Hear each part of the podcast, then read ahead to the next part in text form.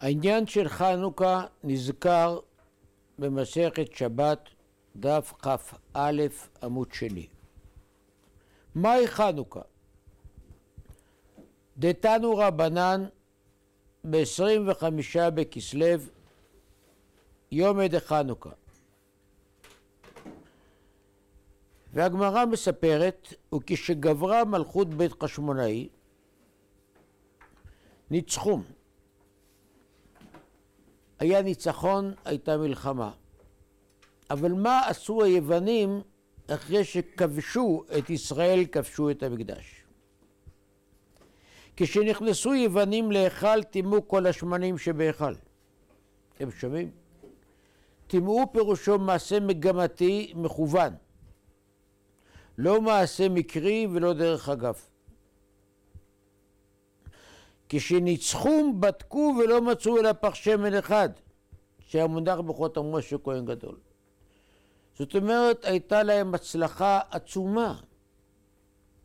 מכל השמנים הרבים שהיו קדושים, שהיו טהורים מטומאה, נשאר רק פח אחד קטנטן. זאת אומרת, הם הצליחו לטמא את הכל. וכמובן, כאן השאלה מאוד מאוד פשוטה. איזה עניין יש ליוונים ללכת ולטמא שמנים? אני מבין להשתלט, לשלוט, לדרוס, לרמוס, להרוג. כך דרכה של כל אומה ולשון כשיש לה הרבה כוח. אין הבדל בין כולם. כל אומה אצל הגויים שהיא חזקה, היא שולטת בימים אחרים, רודה בהם, מדכא אותה. ובמקרה שלנו, הדת היוונית האלילית הושלטה בכוח הזרוע על כל עמי תבל, כולל כאן ארץ ישראל. אבל איזה עניין יש ליוונים ללכת לקחת, הבה נאמר, שרץ מת, או כל דבר אחר טמא, ולגוע בו בשמנים, כדי לטמא אותם.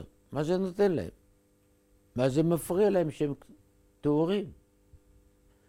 בלשון של הברייתא, שהובא בה המעשה, וטימאו כל השמנים. משמע שהייתה כאן מגמתיות מסוימת. קודם כל צריך להבין מה זה עניין הסמלים. שמן מסמל חוכמה. ויש לזה הרבה ראיות מן הכתובים ומן המדרשים, ששמן מסמל חוכמה. לכן אמרו חז"ל שהמנורה הוצבה בבית המקדש בצד דרום, כי החוכמה נמצאת בדרום. אי לכך הרוצה להחכים, ידרים. יתפלל לצד דרום, ומן המדורה זרמה החוכמה העליונה אל העולם הזה. זה השמן שהיה במנורה. כן, שמן מסמל בהרבה מקומות את החוכמה. הווה אומר, טימאו כל השמנים, זה אומר שיוון לקחה את חוכמת ישראל ורצתה לטמא אותה. זה היה המאבק. זה לא היה מאבק על שטחים, הם שלטו כאן גם לפני כן, בזמן אלכסנדר מוקדון, ולא על כסף. היה כאן מאבק רוחני. חוכמתו של מי תגבר? האם חוכמת ישראל או חוכמת יוון? זה הפירוש כאן. טימאו כל השמנים. יסוד המציאות של כלל ישראל זו קדושה. אתה קדוש ושמך קדוש ומי כעמך ישראל גוי קדוש בארץ. ופסוקים בתורה ובנביאים רבו בספור. קדושים תהיו, פרשה שלמה מתחילה בויקרא, כי קדוש אני השם אלוקיכם. וכך עוד הרבה פסוקים. קדושה.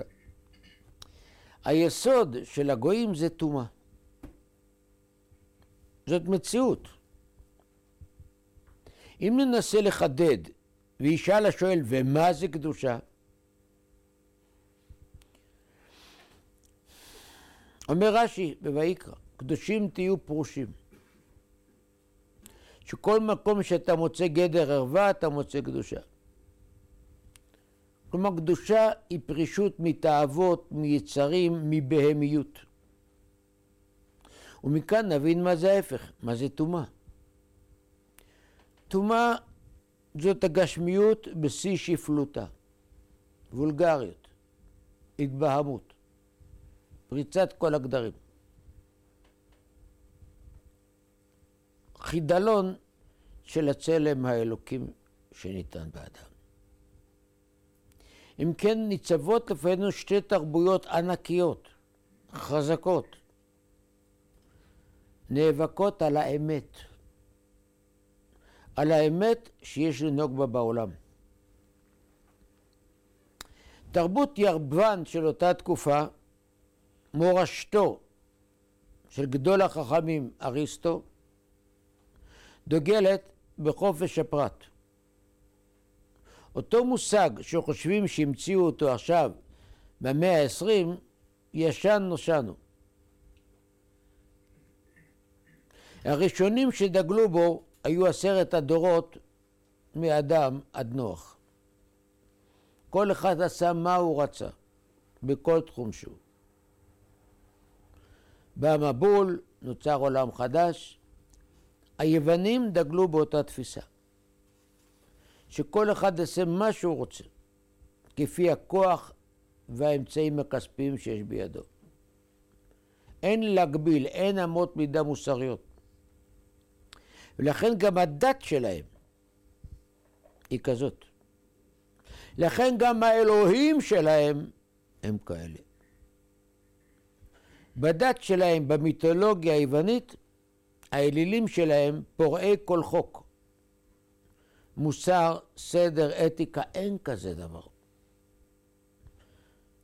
האלילים שלהם מתנהגים בברוטליות חסרת רסד, האחד כלפי השני. האחד כלפי השני.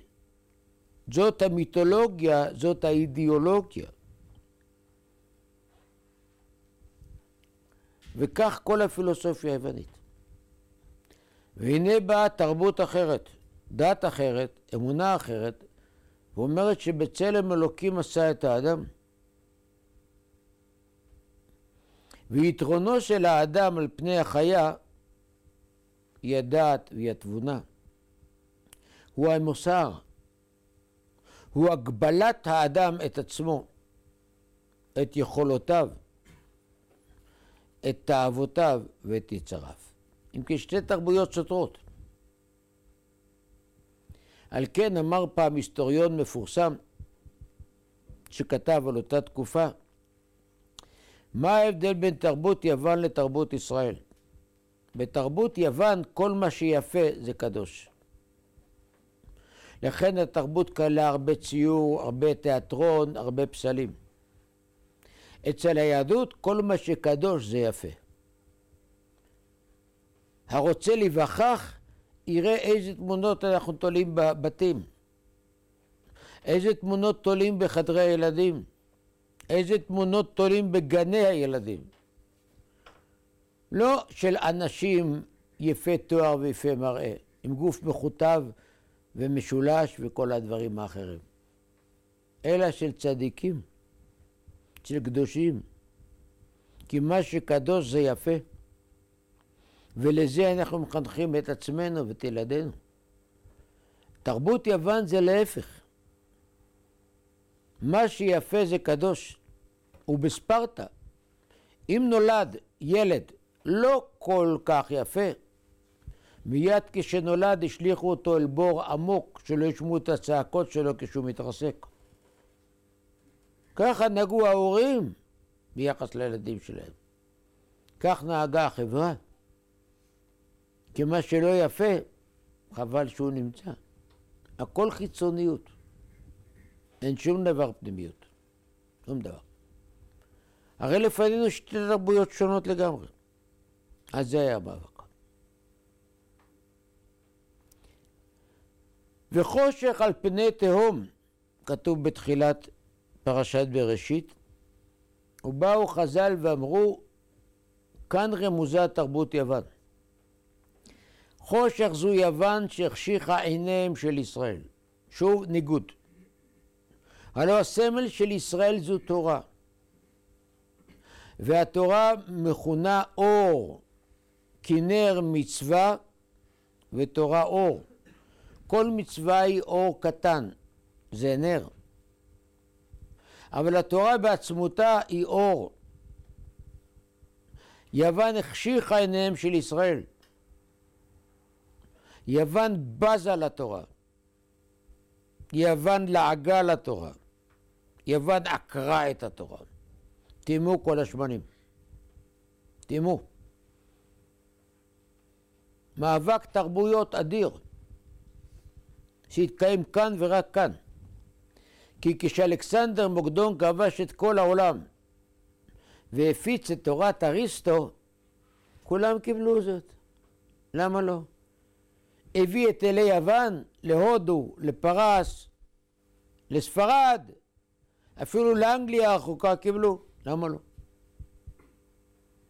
בימי הביניים הייתה רווחת אמרה באירופה, דת השליט, דת העם, דת המדינה. היה מאבק עצום בשתי תפיסות בנצרות. מה שהמלך האמין, כל בני המדינה היו צריכים להאמין. ככה זה, מה אכפת להם?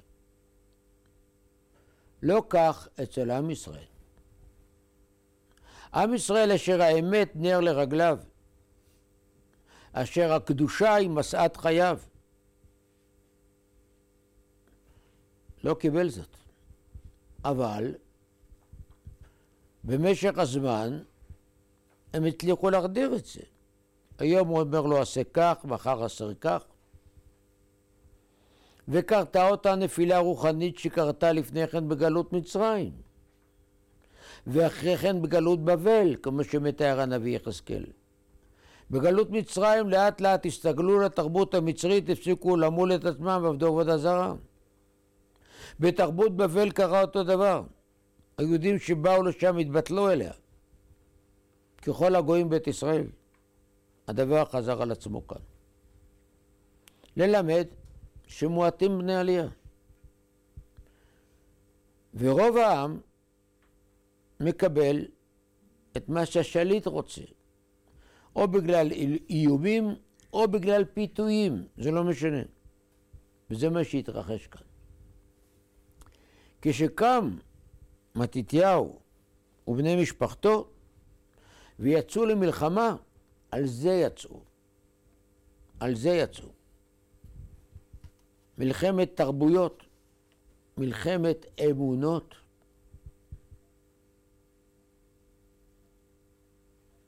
כשכבש מוקדון את ארץ ישראל, לא נלחמו בו. כשהגיע לכאן עזרא הסופר והקים את הבית השני, שיבת ציון, היה כאן שלטון פרסי, הוא לא נלחם בו. כי להיות עם עצמאי בארצנו זאת לא שאיפה של היהדות מעולם. מעולם לא. אבל להיות עם חופשי, לא תחת אמונות וכזבים של הגויים, זה האלף בית של היהדות. האמונה, על זה נאבקים, על זה נלחמים, על זה מוסרים את הנפש. על זה מוסרים את הנפש. זה מה שקרה בימי מתתיהו. כשנאלצו יהודים בכוח הזרוע של המתייוונים היהודים ובחיפוי וגיבוי של היוונים להשתחוות לעבודה זרה, לא הייתה ברירה אלא לאחוז בנשק. או למות על האמונה, או לחיות עם האמונה. אבל אין אלטרנטיבה שלישית. זה הפירוש. ביסוד הדברים, בכיתוב האמונתי התרבותי, תורת ישראל בנויה כל כולה על השגחה פרטית. שהקדוש ברוך הוא גבוה, המשפילי לראות בשמיים ובארץ. רם על כל גויים השם. הם חושבים הוא רק למעלה. אנחנו מאמינים המשפילי לראות בשמיים ובארץ. אמרו חז"ל אין לך כל עשב ועשב, שאין לו מרח עליו גדל. אמרו חז"ל אין אדם נוקף אצבע למטה, כלומר דקירה קטנה של קוץ או מחט, אלא אם כן נגזר מלמעלה. הכל בידי בורא עולם. אומרת תרבות יוון אריסטוטלית, ואני מדגיש כל הזמן האריסטוטלית, כי פילוסופים שקדמו לו, אפלטון ורבו סוקרטס, היו אנשים מאוד מאמינים באלוקים, בעולם הבא, בהישארות הנפש. הוא מרד עליהם בגלל תאוותיו הנוראיות שהיו לו, לאריסטוטל. אם כן, התפיסה האריסטוטלית אומרת הכל מקרה. הכל מקרה. הכל טבע. ומכאן שגם ביסוד האידיאולוגיה, לא רק ביישום המעשי, כיתוב מוחלט. כיתוב מוחלט. כלומר, אין כאן בכלל מקום לפשרה, לדו-קיום, לקונצנזוס. כי שתי תפוצות, אבל לגמרי הפוכות. לכן מבואר בספרים שהגימטריה של יוון, 66, זה גימטריה של המילה גלגל. גלגל זה הכוכבים. גלגל זה גלגל המזלות. כשמאמינים שהכל נכתב על ידי איזושהי אסטרולוגיה וכדומה, גורל, שאיננו פרי החלטה אלוקית, אלא ככה, ככה מתגלגל העולם.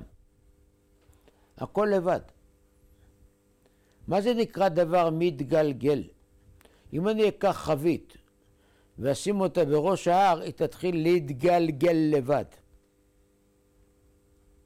המילה גלגל בנויה מהמילה גל, כמו הגלים בים. נוצרים מהרוח, מזרמים וכיוצא בדבר. זה אמונת יוון. אמונת יוון הכל מתגלגל מעצמו. אמונת ישראל להפך, השם אחד ושמו אחד. שמע ישראל השם אלוקינו השם אחד, אשר אין עוד מלבדו, אשר כלשון חכמים לית אתר פנוי מיני כלל. ומה לכולי עלמין? מקיף כולי עלמין לית אתר פנוי מיני כלל. המחדש בטובו בכל יום תמיד מעשה בראשית. זאת אמונת ישראל על רגל אחת. ברור שהייתה כאן התנגשות חזיתית נוראה, קשה.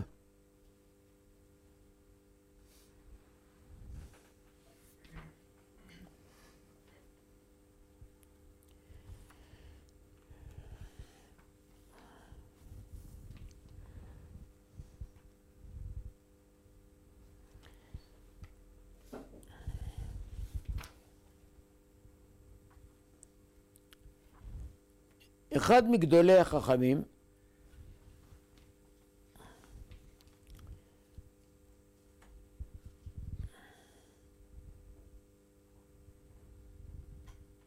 אח של הגר"א כתב ספר שנקרא מעלות התורה.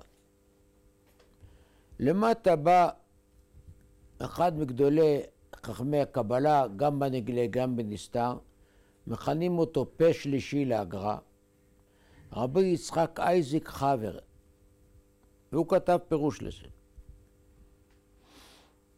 וככה הוא כותב: כי באמת חוכמת התורה עמוק עמוק,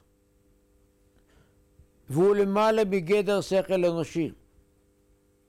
וכל חוכמות קיצוניות זולתם כעין נגדה.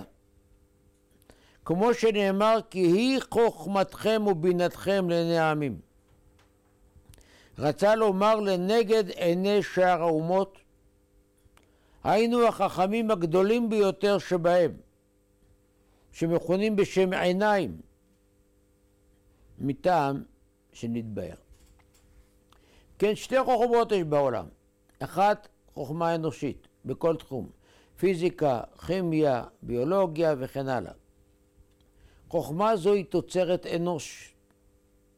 והמדע הולך ומתקדם לפעמים בצעדי צו, לפעמים בצעדי ענק, כמו במאה האחרונה. אבל הכל תוצרת אדם. יש חוכמה אחרת, היא חוכמה אלוקית. וזו התורה הקדושה. זאת התורה אשר שם משה לפני בני ישראל. ויש לה בנספח תורה שבעל פה. וכשעלה משה לשמיים לקבל את התורה, מבאר הרמב"ן בהקדמתו לספר בראשית, אלוקים נתן לו את כל חוכמת הבריאה כולה. לא רק את מה שרואים כאן בתורה ובתלמוד, אלא הרמב"ן מסביר. כתוב 49 שערי בינה, מה זה? כימיה, פיזיקה, אסטרונומיה, אסטרופיזיקה, מה שלא תרצו. ביולוגיה, מיקרוביולוגיה, זואולוגיה, הכל. אבל זאת חוכמה אלוקית. כלומר, היא באה ישירות מפי היצרן, מפה בורא עולם, איך הוא ברא את הכל, איך הוא מקיים את הכל בכל רגע ורגע. שתי חוכמות. ויש החוכמה האנושית, אשר ככל שהיא מתחזקת, היא מגדילה את גאוותו של האדם. שתי חוכמות. איזו עדיפה על איזו? תרבות יוון אמרה, אריסטו אמר, מה שלא רואים בעיניים לא קיים.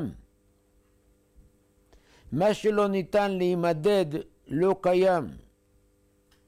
בא המדע יותר מתקדם והמציא מכשירים יותר עדידים, מיקרוסקופ, טלסקופ, וכל יום ממציאים עוד מכשירים. אבל בסוף זה מגיע למוח, לאדם, דרך העיניים או האוזניים, זהו. אוקיי. באה התורה הקדושה, אומרת, עיקר העולם, לא רואים אותו בעיניים. עיקר העולם הוא רוחני, עשר ספירות הן. עד כאן לעולם המעשה. אשר בו יש התעבות של דברים גשמיים שניתן להרגיש בחמשת החושים. אבל כבודו מלא עולם, וכל הבריאה היא כוח אלוקים. כולם בחוכמה עשית. כולם בחוכמה עשית, שתי חוכמות. וכשרואים האומות באמת את חוכמת ישראל, באמת, הם קוראים ומשתחווים. כמו שקרא המלך שלמה, שהגיע אליו בלקת שבא מסוף העולם, ואמרה, שמעתי שיש אדם חכם שאין כמותו בתבל. וזה מה שכתוב בתורה, כי חוכמתכם ובינתכם לעיני העמים. אם אמנם תתנהגו ותלמדו את התורה על בוריה, יהיה לכם כבוד והערצה מכל העמים. אנחנו אומרים בתפילה על הניסים ועל הנפלאות. ומה אנחנו אומרים שם? להשכיחם תורתך. חוזר על עצמו אותו היגד. המטרה שהציבו לעצמם היוונים להשכיחם תורתך. שלא ידעו את חוכמת התורה. ולכן גזרו מי שעוסק בתורה ידקר בחרב. תלמדו רק חוכמה אנושית. לא חוכמה אלוקית ולא מוסר אלוקי.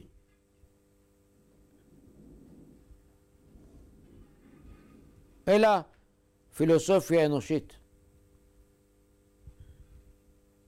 הפוכה של היהדות, שכל כולה השתעבדות לרצון הבורא לתורת הבורא.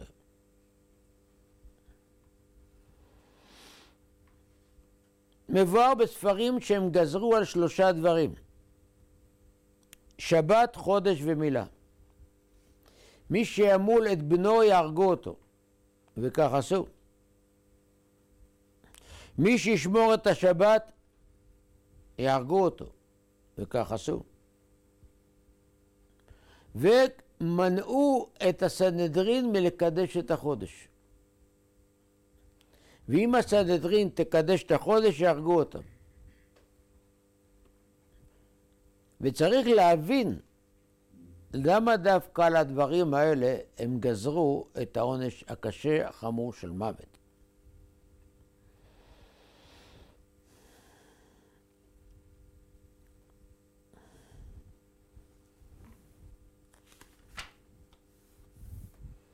ככה כתוב במגילת אנטיוכוס. בואו נעלה עליהם ונבטל מהם הברית אשר כרת להם אלוקים שבת ראש חודש ומילה. יש ספר נקרא מגילת אנטיוכוס. שם מתבהרים הדברים האלה.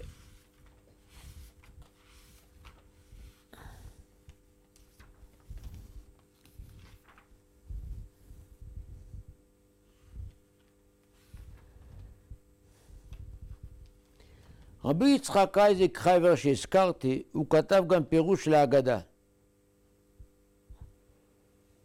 ושם הוא כותב שמונה מי יודע.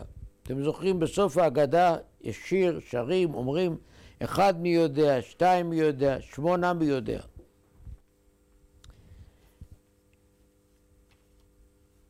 עניין כריתת הברית שקראת הקדוש ברוך הוא עם אברהם אבינו ברית מילה.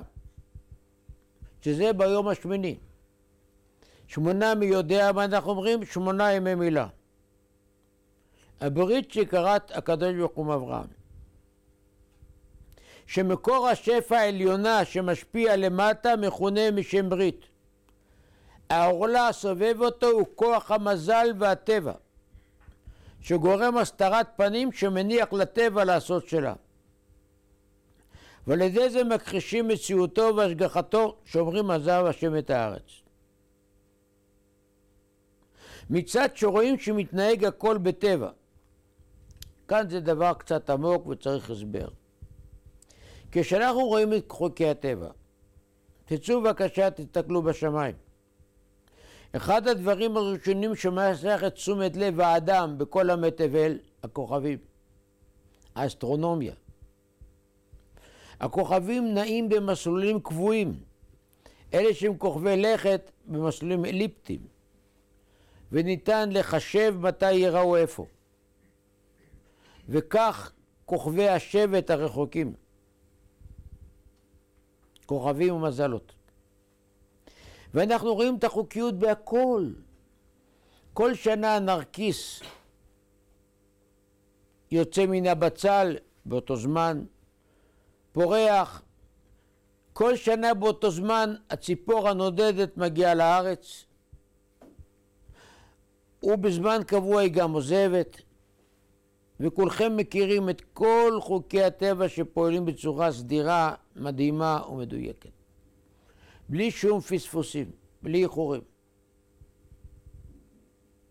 נו, מה זה אומר? טבע! רובוטיקה, מקרה. הרי זה דבר פלא פלאים. לכאורה כל אדם עם קצת שכל מבין שסדירות משמעותה בעל הבית שמפעיל. אני כבר לא מדבר על חוקי הטרמודינמיקה של המדע שמחייבים את זה, מי שיודע על מה אני מדבר. אני מדבר כרגע היגיון של איש פשוט, לא מלומד.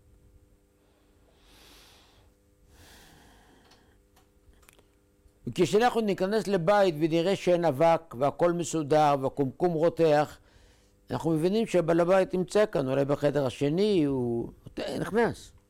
אף אחד לא יגיד זה מקרה. וקורית תופעת הפוכה. ככל שמעמיקים יותר במדע, הכפירה הולכת וגוברת. מקריות.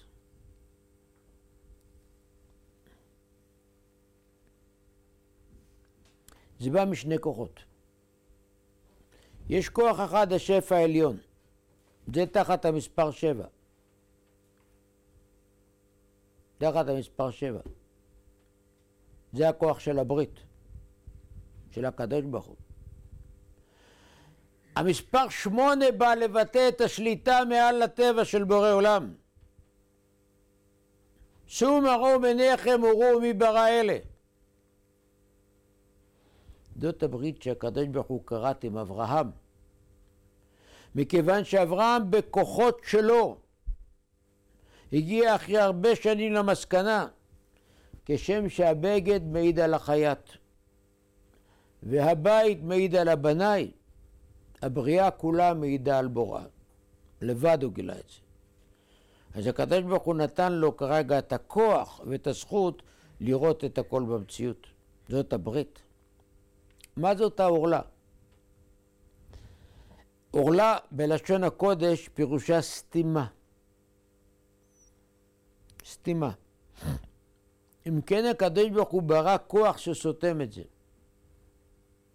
הווה אומר שמי שרוצה, כל הרוצה יבוא ויכפור. אמר נבל בליבו, אומר הפסוק אין אלוקים. זה בא מכוח העורלה.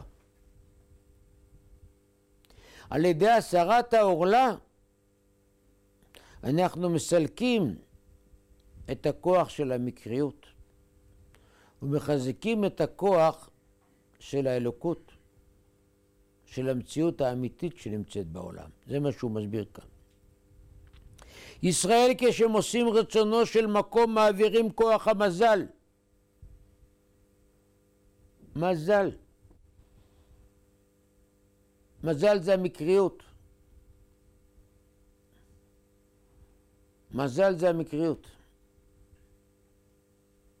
הפרשנות של ישראל למזל זה נוזל מאלוקים. הפרשנות של הכופרים, יש לו מזל, אין לו מזל כאיזו ישות אוטונומית כזאת, מזלתית. כשישראל עושים רצונו של מקום, מעבירים כוח המזל ובוקעים כל הרקיעים. ועל ידם מתגלה שמו יתברך שמו. והוא בזכות המילה. שעדיין עושים אותה בשמחה, בזכות זה הם קיימים. היום ישבתי באדם, בא לבקר מחוץ לארץ, והוא שואל אותי, אתה יכול להסביר לי למה כל אותם אנשים פורקי עול ממשיכים לעשות ברית מילה? הלוא זה הדבר האבסורדי ביותר. אמרתי לו, אתה צודק. לפני שנים, שנים רבות, היה לי עימות פומבי. עם איזה אחד מגדולי הכופרים. והוא כמובן היה עניין פוליטי,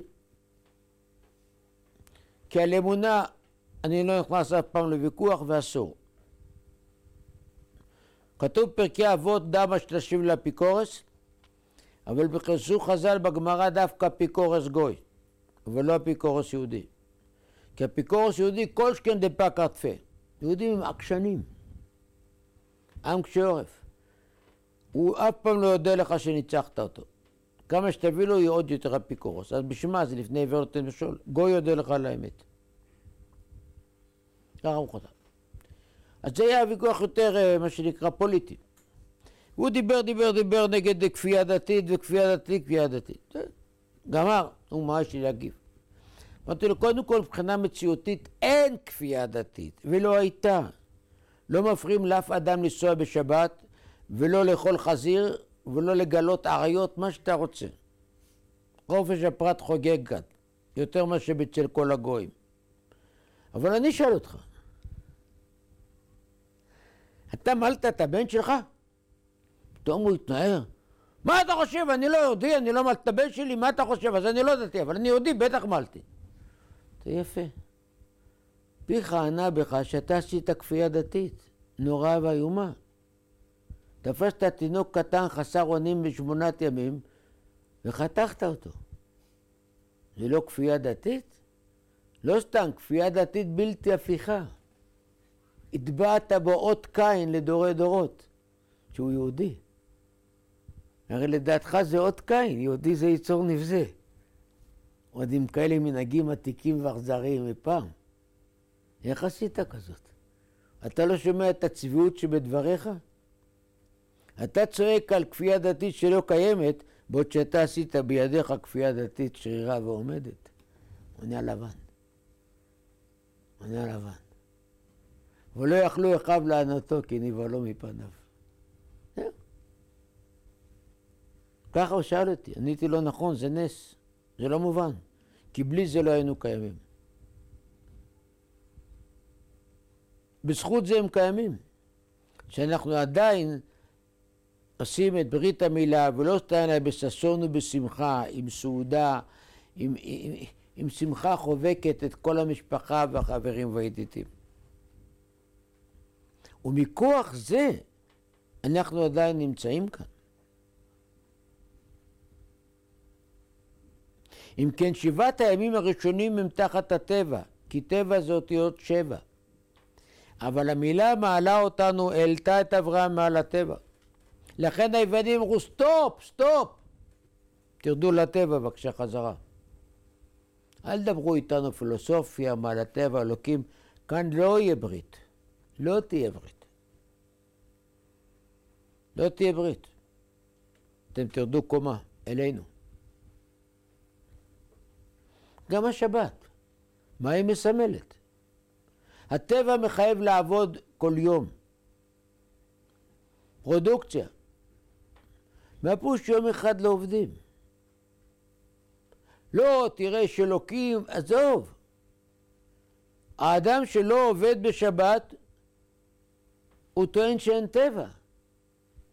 הוא טוען כי מקור הברכה, כמו שכתב אור החיים הקדוש, שכל הימים, זה כתוב בזוהר, מקבלים את הברכה מהשבת.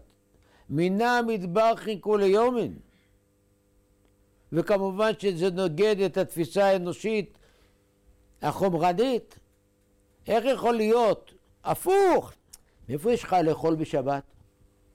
מי שלא טרח בערב שבת, מה יאכל בשבת? היות שאתה עובד קשה כל השבוע, יש גם קצת אוכל שבת. זה טוען עולם החומר, המטריאליזם, הכפירה. האמונה טוענת בדיוק הפוך. מאיפה בכלל יש פרנסה כל השבוע? מינה מתברכת. והסביר אור החיים הקדוש שבכל שבת יש ריצ'ארג'ר, הטענה קוראים בעברית, אשר הקדוש ברוך הוא מטעין את כל העולמות מחדש עם האנרגיה של ששת ימי בראשית. הווה אומר, השבת מפרנסת את ששת הימים, ולא להפך. כמובן שיוונים לא ייתנו דבר כזה. לא ייתנו. מי שימשיך את המידה גם טופש הזה, נהרוג אותו. רגע, אתה ראית את השפע יורד לעולם? ראית ברכה? אני רואה הפוך. זורים, חורשים, קוצרים ושלים עופים ביום שישי, שמע לאכול בשבת. הם לא יכולים לסבול רוחניות. לא יכולים. ויילחמו בזה בחירוף נפש. וכך עשו הקומוניסטים של ימינו, וכך עושים גם, לצערנו, הרבה גורמים כאן. אשר כל דבר רוחני מקפיץ אותם, מקומם אותם. מקומם אותם. ולכן אתם מכירים את מסע ההסתה שהלך והולך. זה לומדי התורה, פרזיטים, לא עובדים, ואנחנו נושאים את הנטל עליהם, והם כבר גדלו, הם כבר לא 40 אלף, 50 אלף, ומה יהיה שמאה אלף יהיה? אז אנחנו ניסע עלינו וציירו תמונה יפה, ופעם ראש הממשלה עשה אותה בעצמו, איזה אדם חלש, רזה, מסכן, סוחב איזה שמן על הגף. זה הציבור החילוני הרזה, סוחב את החרדים השמנים. כן? ומה אנחנו אומרים? מה פתאום? בזכות התורה העולם קיים. בזכות העולם קיים. פעם הייתה כאן קבוצה, כאן בחדר הזה, קבוצה מצומצמת מאוד שנקראת ראשי המשק. זה אנשים שמנכ"לים של קוצרנים גדולים, שכל אחד מעסיק יותר מחמשת אלפים עובדים. תבינו. הטייקונים של המדינה.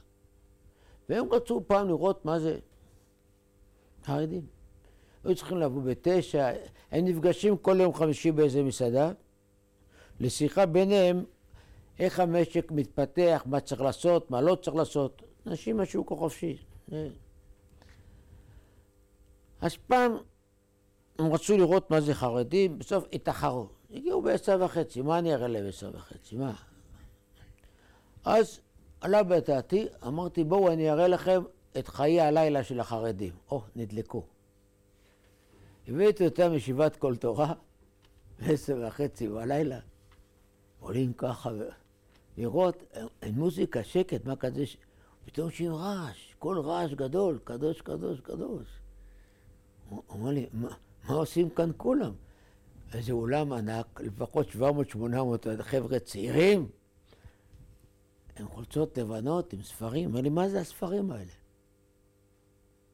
תראה, גמרות. מה זה גמרות? נדהמתי מרמת הבורות של אנשים כאלה מלומדים.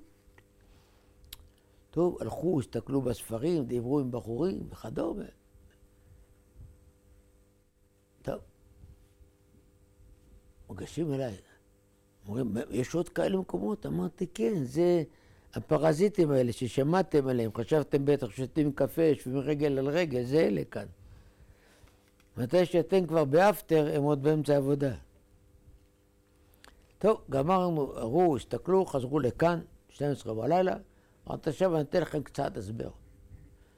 הסברתי מה זה תלמוד, מי כתב, מתי כתב, איך למד, מה זה חברותא, מה זה שיעורים, מה זה נשים, נזיקים, מועד, אינפורמציה. בסוף הם שואלים אותי, תגיד לי, אבל בשביל מה לא עומדים באמצע הלילה עכשיו? אנחנו לנוח? אמרתי להם, מישהו צריך לשמור על המדינה, לא? אמרו לי, הצבא שומר על המדינה. אמרתי אתם גם צודקים. אבל תגידו לי, מי שומר על הצבא? על הצבא גם צריך לשמור. הם שומרים על הצבא. הם שומרים על הצבא. הנה נטורי קרתא כתוב. הם שומרים את זה. הוא בהלם. ואחד שואל את השני, תגיד לי, איך, זה שלא ידענו שיש כדבר כזה? פעם ראשונה מקיימים כזה דבר? חייזרים. איפה הם לא היו כבר? מאנטרקטיקה עד גרינלנד. זה אנשים שלא יורדים במטוסים. וכאן, מתחת לאף שלהם, כזה דבר, לא, ממש, אחד שואל, איך זה שלא ידענו שיש כאלה דברים? לא ראינו. זאת האמונה שלנו, היא אחרת לגמרי. אחרת לגמרי. אומר הנביא, לא בחיל ולא בכוח כי אם ברוחי, אמר השם. כל הבריאה היא רצון השם. כל הבריאה היא רוח השם. וממנה נוצר כל עולם הגשם. זה היום השמיני, זה מעל הטבע. לכן התורה מסביר מהר"ל מפראג נמשלת לשמונה. חודש. למה כל כך אכפת להם שאנחנו מקדשים את החודש? כי אנחנו שונים מהם רבותיי.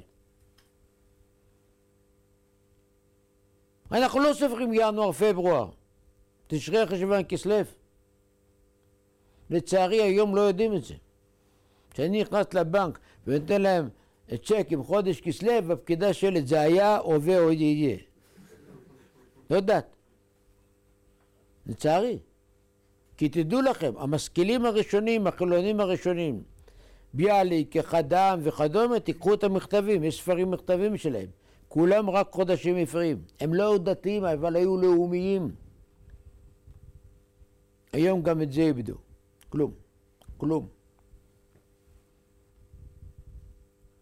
פעם הייתה לנו מילה יפה, יפה מאוד. שלום. היום איפה יש שלום? היי. מה היי? מה היי? אין וי אלא לשון צער כתוב. כלום. הרס, כרסום, הלאומיות, לא דתיות. כי אם אין דתיות גם לא תהיה לאומיות, הכל יעבד.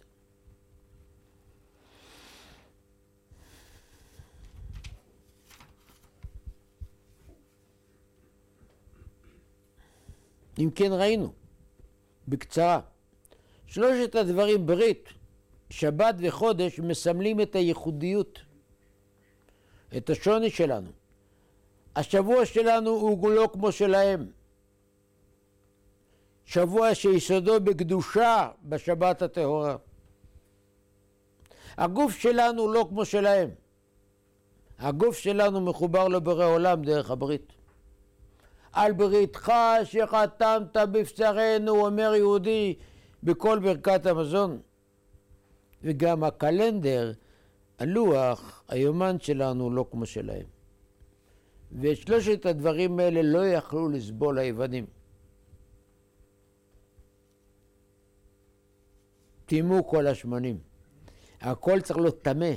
החודש שלנו הוא קדוש, והשבוע הוא קדוש, בכל יום אומרים היום ראשון בשבת. היום יום שני בשבת. הכל קדוש, אצלהם הכל טמא, טימאו כל השמנים.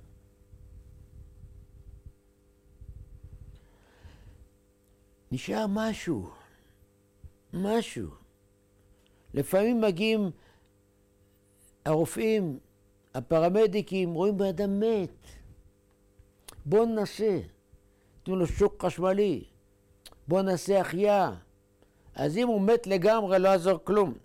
אחרי חצי שעה, שעה יקבעו מוות. זהו, לא הצלחנו. אם יש עוד משהו ניצוץ בפנים, הוא יחזור וידלק. ויגידו החייאה. ומן אותה קנקנים נשארו כמה צדיקים. כתוב ברש"י, פרשת זאת הברכה, היה מתתיהו, 12 אנשים הם היו. הוא ובנים עוד כמה אנשים אחדים, סך הכל תריסר, שהחליטו לצאת למאבק נגד כל העולם, נגד האימפריה היוונית הגדולה. ומחמת שהייתה להם מידת הביטחון באלוקים, בך בטחו אבותינו, אומר תהילים, בטחו וגם נושעו. הם זכו להביס את התרבות הגדולה ולהחזיר על כנה את תרבות אברהם, יצחק ויעקב, את תרבות עם הקודש, זרע הקודש, ובזכותם אנחנו יושבים כאן. ובזכותם אנחנו כולנו ממשיכים את שרשרת הדורות, את האמת והאמונה, שהולכת ופורחת. לכן אני אומר תמיד שחנוכה זה החג של בעלי תשובה. מכיוון שמתתיהו יותר מאוחר, יהודה, הם החזירו את כל העם בתשובה. נפנפו את כל היוונים החוצה, והגיעו להישג של אף אומה לא היה מעולם. חזרה לעצמאות הרוחנית. הרוחנית. כאן יש אנשים חסרי דעת, חושבים שעצמאות זה שיש לך דגל, או יש לך המנון, או יש לך צבא. ממש לא נכון. עצמאות זה מה יש לך בפנים. ישבו יהודים בתוך גטו אושוויץ, בתוך מחנה אושוויץ, והיו חופשיים. כי לא הצליחו לדכא את הרוח שבהם, את האמונה שבהם, את היהודי שבהם. הצליחו לתפוס את הגוף, אז מה? אז שרפו אותו, אז מה? אז הנפש חזרה לאלוקים חיים. אבל הם היו עצמאים, הם היו חופשיים, הם היו בני חורין. ויכול להיות אדם שיהיה לו צבא ומדינה ודגל, אבל הוא עבד. את זה כמו באנגליה, ואת זה כמו בצרפת, ואת זה כמו בטורקיה, ואת זה כמו ברוסיה, אבל מה אתה? איבד את זהותו היהודית? אז מה זה? זה עבדים. אלה כותב אבן עזרא, עבדי הזמן הם העבדים האמיתיים. אם היום מדברים על חופש הפרט, הם חופש הפרט. אם לפני מאה שנה היה במודה סוציאליזם, הם סוציאליסטים. אם לפני מאה חמישים שנה היה במודה בעולם לאומיות, הם היו לאומיים. קדומה. איזה מחזות מציגים בתיאטרון, כמו בברודווי. כל דבר הוא. אז איפה אנחנו? לכן, זאת אותה חזרה בתשובה בדורנו, כמו בימים ההם בזמן הזה. השם עושה לנו אותו נס. אותו נס. ואתם, ידידיי היקרים, העדים הנאמנים על הנס שמתבצע. ובעזרת השם בקרוב, קרוב ממש, נראה גם אנחנו את המנורה הטהורה עומדת בית המקדש בבניין שלם ובהערת הקדושה, ועלו מושיעים בהר ציון לשפוט את עריסיו, והייתה להשם המלוכה.